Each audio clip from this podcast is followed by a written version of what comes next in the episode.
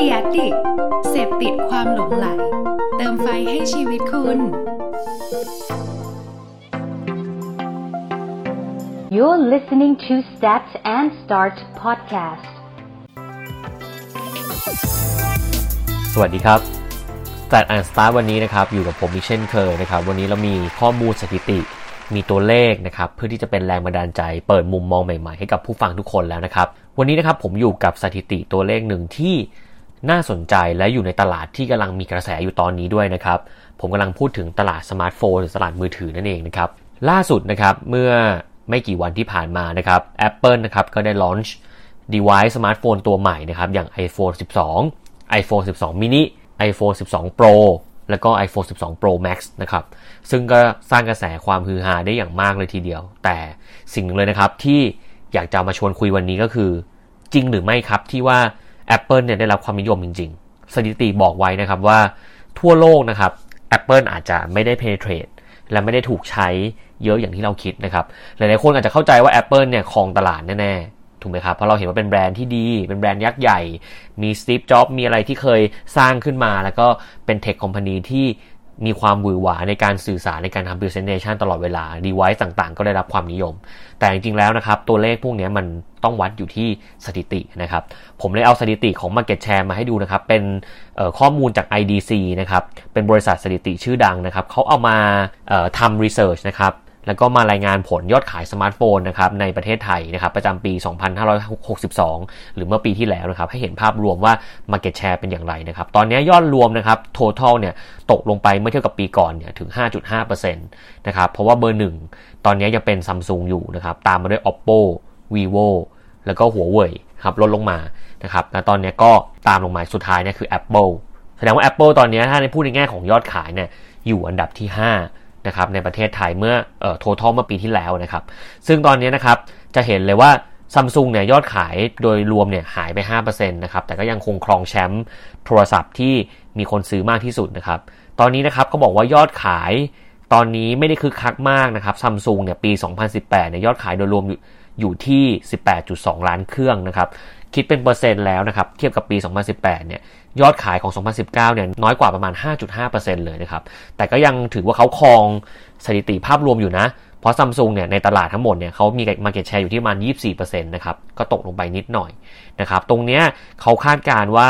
ซัมซุงเนี่ยเขาเลิกรุ่นหนึ่งก็คือ Galaxy J Series นะครับ ซึ่งถือว่า เป็นรุ่นที่ขายดีนะครับพอปี 2019 ไม่มีเนี่ยมันก็เลยทำให้ส่งผลต่อยอดขายที่หดหายไปนะครับอันดับที่2นะครับก็คือ Oppo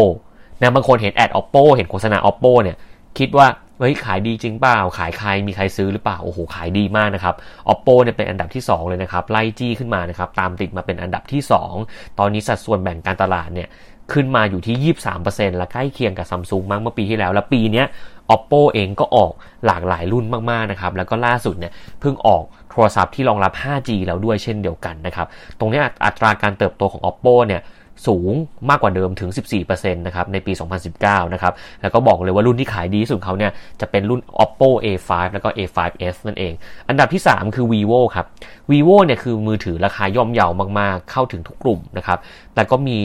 ปริมาณการเติบโตของยอดขายในในปีที่แล้วเนี่ยสูงมากนะครับเขาบอกว่าตอนนี้ตลาด vivo เนี่ยพวกเรือธงเนี่ยพวกแฟลกชิพตัวสูงๆเนี่ยอาจจะไม่ได้เป็นที่นิยมมากแต่ vivo เนี่ยเขากวาดตลาดล่างเนี่ยได้เกือบหมดเลยนะครับ ได้เยอะมากๆ เขาเติบโตจากปี 2018 มากถึง 23%นะครับ ตอนนี้เฉลี่ย total market share ของ vivo เนี่ยขึ้นมาเป็น 16%แล้วนะครับเพราะนั้นตรงนี้ก็เห็นได้ชัดเลยว่ามีการเติบโตมากนะครับ รุ่นที่ขายดีที่สุดเนี่ยก็คือ vivo y 91นะครับ vivo y 11 นะครับ ซึ่งตรงนี้จุดเด่นอีกอย่างหนึ่งนะครับ ก็คือ vivo เนี่ยจะเน้นไปกับ telco ไปกับผู้ให้โอเปอเรเตอร์เนี่ยมากขึ้น เพราะเขารู้ว่า shop and distributor ของเขาเนี่ยอาจจะไม่ได้เยอะมาก ไม่ได้เต็มที่มาก แบรนด์เขาไม่ติดตลาดมาก แต่เขาไปกับ telco แล้วก็บันเดิลจัดโปรโมชั่นพ่วงเยอะๆนะครับ ซึ่งถือว่าเป็น strategy หนึ่งที่ใช้งานได้ดีนะครับ แล้วก็ตอบโจทย์ ซึ่งตรงนี้เลยทำให้ vivo เนี่ยมีภาพรวมการตลาดที่เติบโตขึ้นนะครับ ต่อไปนะครับ อันดับที่ 4 ที่เมื่อกี้ผมพูดไปก็คือหัวเว่ยครับหัวเว่ยเนี่ยเคยลังอันดับต้นๆมากเลยแต่ มีปัญหานิดหน่อยในเรื่องของการเมืองนะครับ แล้วก็มีเรื่องของ Google ที่ได้ตัดสินใจเนี่ย เอาออกไปจากเครื่องหัวเว่ยเนื่องจากปัญหาต่างๆนะครับ ซึ่งก็ส่งผลมากมายนะครับเพราะเขาจะเกิดสงครามการค้าขึ้นเนี่ยรัฐบาลสหรัฐเนี่ยก็ใส่ชื่อเข้าไปในบัญชีดำนะครับทำให้มือถือของหัวเว่ยเนี่ยไม่สามารถเข้าถึงบริการของ Google ได้แล้วนะครับ Play Store ก็จะลำบากนิดนึง ซึ่งจริงๆ ปัจจุบันเนี้ยหัวเว่ยมีการแก้ปัญหานี้แล้วนะครับ เริ่มมีเออเขาเรียกว่า Store ของตัวเองละแล้วก็มีหลายๆแอปอยู่บนนั้นแล้วนะครับแต่ก็ยังถือว่าความคุ้นเคยของคนที่ใช้ Android กับ Play Store เนี่ยมัน Impact มากๆนะครับทำให้ยอดขายเนี่ยหายไปเกือบ 30%เลยนะครับ ตรงเนี้ยโดยภาพรวมเนี่ยนะครับตกไปประมาณ 28%นะครับเกือบเกือบ30%นะครับซึ่งก็ยังประคองไว้อยู่ในอันดับที่ 4 ได้นะครับโดยมีออยอดภาพรวมนะครับของ Market Share อยู่ที่ประมาณ 12%นะครับรุ่นที่ขายดีนะครับก็จะเป็นรุ่นที่เน้นเรื่องกล้องเรื่องอะไรอยู่เหมือนกัน แล้วก็ หัวเว่ยเนี่ยจริงๆเขาดังเรื่องกล้องอยู่แล้ว ตั้งแต่สมัยที่เขามีไลกาเข้ามาในเรื่องของเลนส์ในมือถือทุกเครื่องเนี่ยในรุ่นแฟกชิปเนี่ยจะเป็นไลกาเกือบหมด ซึ่งตรงนี้ก็ทำให้สาวกการถ่ายรูปเนี่ยยังคงตื่นเต้น แล้วก็ยังชอบหัวเว่ยอยู่นะครับรุ่นที่ขายดีคือหัวเว่ย Y7 Pro แล้วก็หัวเว่ย Nova 4 เมื่อปีที่แล้วนะครับซึ่งตรงนี้สำคัญเลย แต่สิ่งหนึ่งเลยนะครับที่เราจะเห็นก็คือ iPhone นะครับก็เป็นอันดับที่ 5 นะอาจจะผิดคาดจากหลาย ๆ คนแต่สถิติก็คือสถิติ มันก็บอกให้เห็นแล้วว่า consumption แบรนด์ไหนเยอะกว่าเอ่อ user ของแบรนด์ไหนเยอะกว่านะครับซึ่งก็คือ fact ครับเพราะนั้นเนี้ย Apple เนี่ยแม้จะเป็นที่ 5 ก็จริง แต่ก็มีอัตราการเติบโตที่สูงนะครับเมื่อเทียบกับปี 2018 เนี่ยเขาสูงขึ้นมาถึง 22%เลย เพราะตรงนี้เขามองว่ามันเป็นปัจจัยจากการแข็งตัวของค่าเงินบาทนะครับทำให้ราคาเปิดตัวของ iPhone 11 เนี่ยมีราคาเริ่มต้นที่ถูก นะครับซีรีส์ iPhone 11 เนี่ยถือว่าถูกมาก ถ้าเทียบกับซีรีส์อื่นๆ ที่เคยผ่านมาเลยทีเดียวนะครับ อีกปัจจัยหนึ่งนะครับที่สำคัญนะครับก็คือสัดส่วนการใช้มือถือแบบ Android ทั่วโลกเนี่ยนะครับมีสูงถึง 70% iOS เนี่ยอยู่ที่ประมาณ 30%นะครับซึ่งตรงเนี้ยก็เรียกว่า ก็ยังถือว่าน้อยอยู่แต่ Apple เนี่ยเขาเริ่มมาเจาะตลาดล่างมากขึ้น เขาเริ่มมี iPhone SE นะครับ มีอะไรต่างๆ ที่พยายามจะ penetrate ลงมา แล้วก็ทำให้ราคาเนี่ยเข้าถึงได้มากขึ้น มี variety of choice ในการที่คนหลายๆ segment จะสามารถมาเป็นลูกค้าเขาได้ก็มีส่วนช่วยเหมือนกัน เราเคยเห็น MacBook Pro อะราคาหลักๆ 50,000 ขึ้นตลอด 70,000 ตลอด แต่ตอนนี้เราสามารถจะซื้อ MacBook Pro ได้เริ่มต้นในราคาประมาณ 30,000 กว่าบาท ซึ่งมันก็เป็นเหตุผลทางการตลาดว่าเมื่อราคาตรงอื่นมันถูกมากเนี่ย Apple ก็ต้องพยายามทำรุ่นพิเศษที่ช่วยจับ target ที่ต่างกันมากขึ้นนะครับ เพราะนั้นภาพรวมของ Market Share ของสมาร์ทโฟนเนี่ยก็เป็นอะไรที่น่าสนใจและเป็นตลาดที่ค่อนข้างดุเดือดมากๆนะครับ เพราะส่วนมากในการขายโทรศัพท์เนี่ยมันคือการหมัดต่อหมัดนะครับในปีหนึ่งเนี่ย แต่ละรุ่นก็จะพยายามหาจุดเด่นต่างๆ ที่จะเป็น killing future นะครับ ที่จะทำให้เกิดรูปแบบใหม่ๆ เกิดพฤติกรรมใหม่ๆ ในการใช้มือถือนะครับ เพื่อที่ทำให้คนสนใจมากขึ้น ล่าสุด Apple ก็เพิ่งออก iPhone มา ซึ่งพุ่งตรงว่า iPhone 12 นะครับ หรือ iPhone 12 mini นะครับ iPhone 12 Pro iPhone 12 Pro Max เนี่ย ก็เป็นหนึ่งในรุ่นที่ทำออกมาได้ได้ดีนะครับ และสิ่งหนึ่งที่น่าตกใจที่สุดเลยก็คือ หากเราสังเกตดีๆนะครับ adopt rate ของ 5G วันนี้เนี่ยมันยังไม่ได้เยอะมาก เพราะว่า device 5G เนี่ยมันยังราคาสูงอยู่ในช่วงแรกๆ เราจะเห็นว่าของ Samsung เองเนี่ยก็จะอยู่ในรุ่นที่เป็นแฟลกชิพส่วนมากเป็นโน้ตหรือเป็นรุ่นตัวใหญ่ตัวเล็กนี่ยังไม่มี 5G แต่พอ Realme ออกมา เอ่อ oppo ออกมา vivo ออกมา 5G มันเริ่มมีรุ่นที่ราคาถูกลงมาหน่อยหนึ่ง ก็ประมาณหนึ่งละ ก็เริ่มมี choice ของ 5G device ที่เป็นสมาร์ทโฟนเข้ามามากขึ้นละ แต่พอ Apple เนี่ยประกาศออกมาว่า iPhone 12 Series ทุกตัวรองรับ 5G เนี่ย ผมว่าตัวนี้สำคัญในการที่จะพูดว่าคนไทยจะเข้าสู่ 5G ได้เร็วยิ่งขึ้น เพราะอย่าลืมนะครับว่า device เป็นตัวละครตัวหลักนะครับ เป็นเขาเรียกว่าสมาร์ทโฟนเนี่ยเป็น gateway หลัก ที่ทำให้คนเลือกที่จะเข้าถึง 5G ได้ก่อน และการเข้าถึง 5G วันนี้มันเริ่มเข้ามาหามนุษย์มากขึ้นละ เริ่มเข้ามาถึงคอน sumer มากขึ้นแล้วนะครับ หลายๆ operator ไม่ว่าจะเป็น AS หรือ True เนี่ย ก็เริ่มเอา 5G เข้ามานะครับ เริ่มวางเครือข่าย เริ่มวางเสาวางอะไรกันละ เพื่อที่จะทำให้เกิดประสิทธิภาพของ 5G ครบทั้ง 77 จังหวัดในหลาย ๆ พื้นที่ ถ้าคุณเข้าไปในพื้นที่ที่มี 5G เนี่ย ระบบมือถือของ iPhone เขาก็เคลมว่ามันจะสวิช ไปที่ 5G ได้ทันที แล้วก็สามารถรับประสบการณ์แบบ 5G ที่รวดเร็ว latency ต่ำได้เลยนะครับ ซึ่งตรงเนี้ยก็จะเห็นว่าเทรนในอนาคตหลังจากนี้ไปในมุมของนักการตลาดนะครับ เมื่อ adopt rate ของ 5G มันอาจจะสูงขึ้นจากการที่ Apple เปิดตัวแบบนี้มาเนี่ย เราจะสามารถทำอะไรได้ไหมบนนั้นนะครับ เรามีความเร็วที่มากขึ้นแล้วเนี่ยแบรนด์เราสามารถจะเล่นอะไรได้ไหม หรือเราจะทำอะไรที่ตอบโจทย์กับพฤติกรรมที่คนเข้ามามีบทบาทใน 5G ที่มากขึ้นนะต้องคิดเผื่อไว้ก่อนนะครับ เพราะว่าการที่เราอินเทอร์เน็ตเร็วขึ้นเนี่ยเราสามารถจะทำวิดีโอ 8K หรือว่าทำวิดีโอคอนเทนต์ที่มีความพิเศษมากขึ้นได้ เพื่อ ที่จะทำให้คนเข้าถึงคอนเทนต์ที่ดียิ่งขึ้น แต่ก่อนทำได้ แต่พออินเทอร์เน็ตไม่เร็วมากเนี่ยมันมีผลต่อการใช้งานต่อการเข้าชม ถูกไหมครับ เราคิดภาพ YouTube แล้วกัน YouTube เราอยากจะดูเนี่ย พอเรากดไปที่ความละเอียดที่มันสูงมากแบบพันสี่สี่ศูนย์พันแปดสิบพีมันก็จะเริ่มกระตุกโหลดช้า ถูกไหมครับบน 4G บางครั้งในบางพื้นที่นะ แต่หลังๆมันก็เริ่มเร็วขึ้นแล้วละ 4G ก็สามารถดูวิดีโอได้มากขึ้นละ แต่วันนี้หากคุณจะทำวิดีโอที่คมชัดมากๆ คุณจะทำวิดีโอที่มันต้องใช้การโหลดที่เร็วมากเพราะไฟล์มันใหญ่หรืออะไรก็แล้วแต่เนี่ย 5G จะเข้ามาแล้วครับเพราะนั้นรูปแบบของการตลาดโฆษณา ก็จะเริ่มมีรูปแบบที่ต่างกันมากขึ้น เมื่อวันหนึ่งประเทศไทยเรา adopt สู่ 5G ทั้งหมด ผมเชื่อว่ามันก็จะพาเราไปสู่เวิร์กใหม่ของการทำคอนเทนต์work ใหม่ของการทำการตลาด และการสื่อสารที่น่าสนใจมากขึ้นเปลี่ยนไปตามพฤติกรรมในทุกยุคทุกสมัยอยู่แล้วนะครับตรงนี้นะครับก็จะเห็นว่า iPhone ออกมาละมี 5G ทุกเครื่องนะครับแล้วก็ถือว่า iPhone เองก็ยังคงยึดสไตล์ของตัวเองนะครับความเชื่อของตัวเองอยู่และสาวก iPhone ก็ยังคงชอบในดีไซน์ ชอบในความตั้งใจ ความเป็น user friendly ในแบบ Apple นะครับซึ่งตรงนี้ก็บอกเลยว่าถ้าผู้ฟังคนไหนเนี่ยชอบ iPhone เนี่ยก็คิดว่า iPhone 12 iPhone 12 Pro แล้วก็ Pro Max หรือ mini เนี่ยน่าจะตอบโจทย์หลาย ๆ คนเลยทีเดียวนะครับ แต่วันนี้สิ่งหนึ่งนะครับที่เราเห็นผ่านตัวเลขของ Market Share ก็คือ Android เนี่ยกินหลาย ๆ อย่างไปเกือบ 70%เลย Market Share โดยทั่วโลกเนี่ยมันเยอะกว่ากันเยอะมาก ไม่ใช่แค่ในทวีปเอเชียนะครับทุกทวีปเนี่ยจริง ๆ แล้วอะ Android ก็ยังเยอะกว่า as a average ทั้งหมดเนี่ย คนใช้ Android เยอะกว่าแน่นอนเกือบ 2 เท่า หรือบางบางทวีปเนี่ยคือ 3 เท่าเลยด้วยซ้ำนะครับ ตรงนี้นะครับมันก็มีเหตุผลหรือมีคำถามที่ผมตั้งเอาไว้ตั้งแต่แรกว่าเราเห็นตัวเลขนี้เราตั้งถามว่าเฮ้ยทำไม Android ให้เราความนิยมจังเลยนะครับสิ่งสำคัญอย่างหนึ่งนะครับ Android เป็นระบบปฏิบัติการที่เเล่นกับภาพรวมที่มีหลายยี่ห้อที่ใช้งานอยู่บน Play Store นั่นมีความหมายที่ว่าผมเรียกว่าเขามี variety of choice ที่มากกว่า ในขณะที่ Apple เนี่ยเป็นแบรนด์แบรนด์เดียว นะครับที่เป็นระบบ iOS มี App Store ถูกไหมครับ เพราะนั้นตรงนี้ variety ของมือถือที่จะตอบโจทย์คนที่หลากหลายเนี่ยมันน้อยกว่าแน่ๆ ในขณะที่ Android Phone เนี่ยมันมีแบรนด์หลาย ๆ แบรนด์ segment ของมือถือหลาย ๆ แบบหลาย ๆ รุ่นหลาย ๆ โมเดล ที่ sync เข้ามาที่ระบบระบบเดียวกัน เพราะนั้นอย่างแรกที่ผมมีความเชื่อแล้วก็จากข้อมูลที่ทำ research มาเนี่ยการที่เขามีหลายยี่ห้อเนี่ยมันช่วยได้มีหลายโมเดลเนี่ยมัน penetrate เข้าไปถึงคนในหลาย ๆ กลุ่มได้มากกว่านะครับมันมีตั้งแต่งบแบบมูลค่าแบบ 2,000 3,000 5,000 ไปยังถึงแบบแพงสุดก็ไม่แพงกว่า Apple ก็มี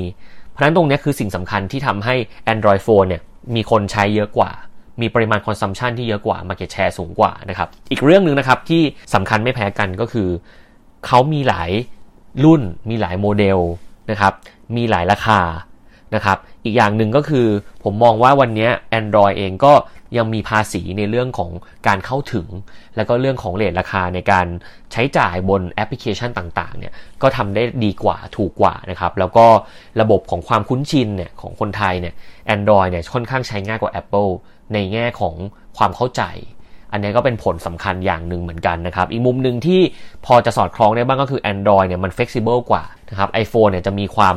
เขาเรียกว่าอีดิทยาก ปรับยาก ปรับแต่งยากอะไรแบบนี้นะครับ ซึ่งจริง ๆ มันก็ทำงานให้ใช้งานลำบาก อีกอย่างหนึ่งก็คือ Apple เนี่ยมันมีความจำเพาะในแง่ของ experience ในการใช้งาน ถ้าใครไม่พยายามที่จะเปลี่ยนมาใช้หรือหัดใช้เนี่ยสำหรับผมผมว่ามันก็จะเป็น penetration เป็น barrier แบบหนึ่งที่คนเนี่ย มองว่ามันเออมันมันใช้งานยากในแบบของเขานะครับ ต่างกับ Android ที่ใช้งานง่ายคุ้นเคย การใช้ Android แล้วไปอีกรุ่นหนึ่งของ Android เนี่ยมันเข้าถึงนะคนไทยที่เกียจเรียนบางหลาย ๆ คนเนี่ยขี้เกียจที่จะเปลี่ยนไปใช้อะไรที่ไม่คุ้นเคยอย่างนี้ดีกว่าครับเพราะนั้นตรงเนี้ยพอยสำคัญก็คือมือถือที่เป็น Android เนี่ยมันมันมันชินแล้วอะ่ะใช้มาหลายรุ่นแล้วเนี่ยการจะสวิชจาก Android มาเป็น iOS เนี่ยยาก นะครับเหมือนกันคนที่อยู่กับ iOS เนี่ยเขาก็ไม่ค่อยอยากจะสวิตไปอยู่กับ Android เท่าไหร่เพราะเขามองว่ามันยากหรืออะไรก็แล้ว แต่แต่ต้องยอมรับอยู่ว่าตลาด Android เนี่ยมันก็ยังเข้าถึงได้ง่ายกว่านะครับใช้งานง่ายกว่าในในในความรู้สึกที่มันใช้ได้หลากหลายยี่ห้อ แล้วมันเข้าถึงได้เยอะกว่าแล้วนะครับ อีกมุมนึงนะครับที่สำคัญก็คือ เมื่อมือถือของ Android มีหลายยี่ห้อหลายรุ่นเนี่ย และสังเกตว่ากล้องจะเป็น Key Link Feature ของมือถือในยุคสมัยเกือบเกือบ3-4ปีที่ผ่านมากล้องเนี่ยเป็นทุกอย่างเลย เพราะคนใช้กล้องในการทำหลายอย่างผ่านมือถือ จริง ๆ กล้องมันเป็นจุดตั้งต้นพื้นฐานในการทำคอนเทนต์ในการถ่ายรูปในการเก็บ memory และเป็นสากลของการใช้มือถือของหลาย ๆ คนนะครับ เพราะนั้นตรงเนี้ย Android เนี่ยมันมีกล้องหลากหลายกล้องดีหรืออะไรแบบนี้คนก็จะบอกว่ากล้อง Android ดีกว่ากล้อง iPhone ไม่ดีหรืออะไรก็ตาม ซึ่งคุณก็จะเห็นว่าหลังๆเนี่ย iPhone เนี่ยก็ให้ความสำคัญกับกล้องมากขึ้นอย่างมาก โดยเฉพาะ iPhone 12 เนี่ยรุ่น Pro หรือ Pro Max เนี่ยเน้นที่กล้องโดยเฉพาะเลย เพื่อสร้างความมั่นใจได้ว่ากล้อง iPhone ดีไม่แพ้กล้องของ Android แต่จริง ๆ สิ่งหนึ่งที่ผมอยากจะชี้ให้เห็นนะครับถ้าเราลงไปทำไปสัมภาษณ์เนี่ยลงไป focus group ถามคอน sumer จริง ๆ แล้วเนี่ยคอน sumer อยากได้กล้องที่ละเอียด แล้วเห็นจริง ๆ ว่าฉันหน้าสดเป็นแบบไหน มีสิวกี่เม็ดรูขุมขนเป็นยังไง แบบที่ทางหนึ่งกำลังจะไป หรือจริง ๆ แล้วคนเขาอยากได้กล้องที่ทำให้เขาถ่ายแล้วเขาสวยแล้วเขาหล่อ อาจจะ filtersสวยหล่อ หรือมีระบบเซลฟี่ มี AI ตรวจจับอนาโตมีหน้าอะไรเนี่ยคือบางครั้งเนี่ย มันอาจจะไม่จำเป็นต้องเป็นรุ่นที่ละเอียดที่สุด แต่มันมีแอป หรือมีอะไรที่ตอบโจทย์พฤติกรรมมากที่สุด ซึ่งสังเกตว่าโทรศัพท์ Android ส่วนมากเนี่ยเขาก็จะมีฟีเจอร์พวกนี้เยอะกว่า Apple พอสมควรนะครับไม่ว่าจะเป็น Beauty AI Font Camera with Beauty AI อะไรแบบนี้มีเยอะมากนะครับถ่ายสวยเสมอไม่ว่าจะถ่ายสวยอะไรเงี้ยเพราะนั้นวิธีการสื่อสารก็จะบ้านๆตรงๆเข้าไปในหลาย ๆ รุ่นเหมือนกัน ราะฉะนั้นตรงนี้ก็จะเป็นเหตุและผลหนึ่งนะครับ ไม่ว่าจะเป็นเรื่องของเขามีวาไรตี้มากกว่า มีหลายราคานะครับ เข้าถึงได้เยอะกว่า เป็นดัตต้าเบสที่เยอะกว่า ก็เลยทำให้ปริมาณคนใช้ Android เนี่ย วันนี้ยังคงเยอะกว่า iOS แล้วก็ Apple นะครับ แต่ถึงไงก็ตามนะครับ จะใช้อะไรก็ได้ครับ อยู่ที่ว่าเราแฮปปี้กับการใช้งานแบบไหน experience แบบไหน ไม่มีตรงไหนผิดตรงไหนถูกนะครับ เพียงแต่ว่ามันคือความชอบ ความถนัด แล้วก็ความรักที่แต่ละคนมีให้ต่อการใช้งานมือถือนะครับ สุดท้ายนะครับก็อยากจะบอกว่าเออมือถือนะครับมันก็เป็น device หนึ่งที่ใช้ในการเข้าถึงข้อมูลต่างๆนะครับ แล้วก็เป็นเหมือนวันนี้เหมือนกับเป็นปัจจัยที่ 5 แล้วนะ ของมนุษย์เราของคนไทยที่ขาดไม่ได้ เราลองตั้งคำถามตัวเองว่าถ้าวันนี้เราขาดมือถือไป 1 วันอะลืมเอามือถือจากบ้านไปออฟฟิศผมว่าบางคนอยู่ได้ แต่ผมเชื่อว่าหลายคนก็อยู่ไม่ได้แบบ ต้องเอา แก๊ปมาส่งให้ที่บ้านเอามาให้ เพราะในนั้นมีงานอยู่ในนั้นมีทุกอย่างแล้วว่ามันกลายเป็นเหมือน everything มันเป็นสต็อก มันเป็นโซเชียลมันเป็นโลกอีกใบหนึ่งมันเป็นคลังนะครับมันมีหลายปัจจัยมากๆ ซึ่งตรงเนี้ยก็ฝากเอาไว้ว่าจริง ๆ เราควรจะสนใจเรื่อง Privacy ของมือถือนะครับ แล้วก็ต้องระมัดระวังเรื่องของการเก็บข้อมูลนะครับ แล้วก็อย่าไปยึดติดกับโซเชียลมีเดียมากเกินไป อย่าให้มือถือเป็นทุกอย่างจนเราไม่สามารถใช้ชีวิตได้โดยไม่มีมันละกันเอางี้ดีกว่า นะครับก็เป็นมุมมองหนึ่งละกันนะครับ สุดท้ายนะครับ อย่าเชื่อในสิ่งที่คิดเสมอไปนะ อย่าเชื่อว่าแบรนด์เนี้ยไม่ไม่น่าจะขายดีตราบใดก็ตามที่คุณยังไม่รู้สถิติของเขา ไม่งั้นคุณก็จะจัดด้วยมุมมองแต่ไม่ได้จัดด้วย Data นะครับก็ฝากไว้เท่านี้ครับชวนคุยสนุกๆเรื่องนี้ ผมเห็นว่ามันตรงกับช่วง launch iPhone พอดี ตลาดสมาร์ทโฟนคึกคักแน่นอนและปีนี้นะครับหลังจากนี้ไป 5G จะเป็นตัววัดหลาย ๆ อย่างของหลาย ๆ ค่ายนะครับเรามาดูกันว่า มือถือวันนี้ไม่พอแล้ว มันจะมี device IoT อะไรที่มาช่วยเสริมแรง และตอบโจทย์ยุคสมัยของ 5G พบกันใหม่ตอนหน้ากับ Set and Star นะครับ สวัสดีครับ